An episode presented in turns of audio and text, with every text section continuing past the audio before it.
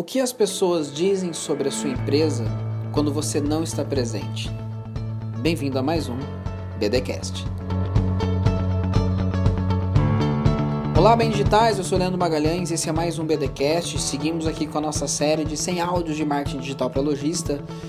E hoje eu vou falar de um ponto que não é necessariamente só para lojista, mas é um cuidado que eu sempre recomendo para todo mundo que quer construir uma marca sólida, uma imagem de marca mesmo, né? Qual a imagem que você quer que a sua empresa tenha? Provavelmente você não sabe dizer exatamente o que as pessoas falam sobre a sua empresa por aí quando você não está presente. Mas você pode dar alguns sinais para o mercado de como você quer ser percebido. Se você quer que as pessoas falem que a sua empresa é, sei lá, moderna, tecnológica, você precisa mostrar nos seus posts, no seu conteúdo, na sua comunicação, nas redes sociais as atividades relacionadas à tecnologia da sua empresa. O que, que sua empresa faz, o que, que ela desenvolve, os cursos de aperfeiçoamento, produtos desenvolvidos, metodologia de trabalho, ambiente físico, enfim, é, sistemas novos. Né? O que, que você tem feito para dar a sensação de que a sua empresa é moderna e tecnológica? Se você quer que a pessoa ache que a sua empresa é jovem, descolada, divertida, você precisa imprimir essas características em tudo que você faz. No tom das suas postagens, na linha visual, no tipo de texto que você publica, nas interações, nas respostas dos comentários que as pessoas fazem. Então você tem que ser mais jovem, mais divertido, usar mais emojis, talvez. O ponto é como que você quer que as pessoas percebam a sua empresa. E o que você tem feito para que as pessoas percebam a maneira que você quer que a imagem da sua empresa seja construída. Tenha claro isso. Como você gostaria que o mercado percebesse a sua empresa? Faça essa pergunta para você agora, assim.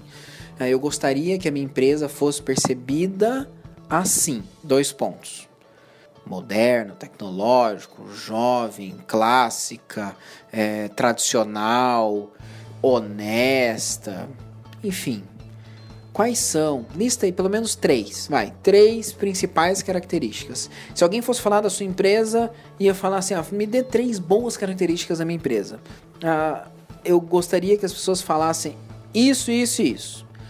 Beleza, depois que você chegou a essa conclusão, pense na sua comunicação. Quais são os sinais que você dá para o mercado que reforça essa percepção, esse posicionamento. Vou dar um exemplo bem prático. Eu moro em Cuiabá, no Mato Grosso.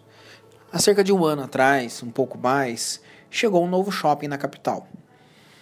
O shopping veio com um posicionamento de o maior shopping de Mato Grosso. E de fato, ele tinha uma arquitetura que chamava atenção. Só que assim, ninguém foi medir, evidentemente, os shoppings para saber se era o maior shopping de Mato Grosso.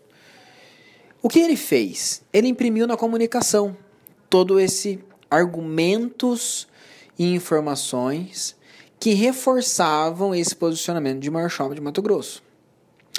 Então hoje, quando eu recebo um parente de fora, por exemplo, que faz muito tempo que não vem me visitar, quando a gente passa na frente do shopping, ele fala: "Nossa, abri um shopping novo aqui".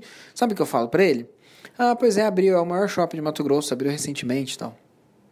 Por quê? Eu sei disso. Porque eu medi todos os shoppings? Não.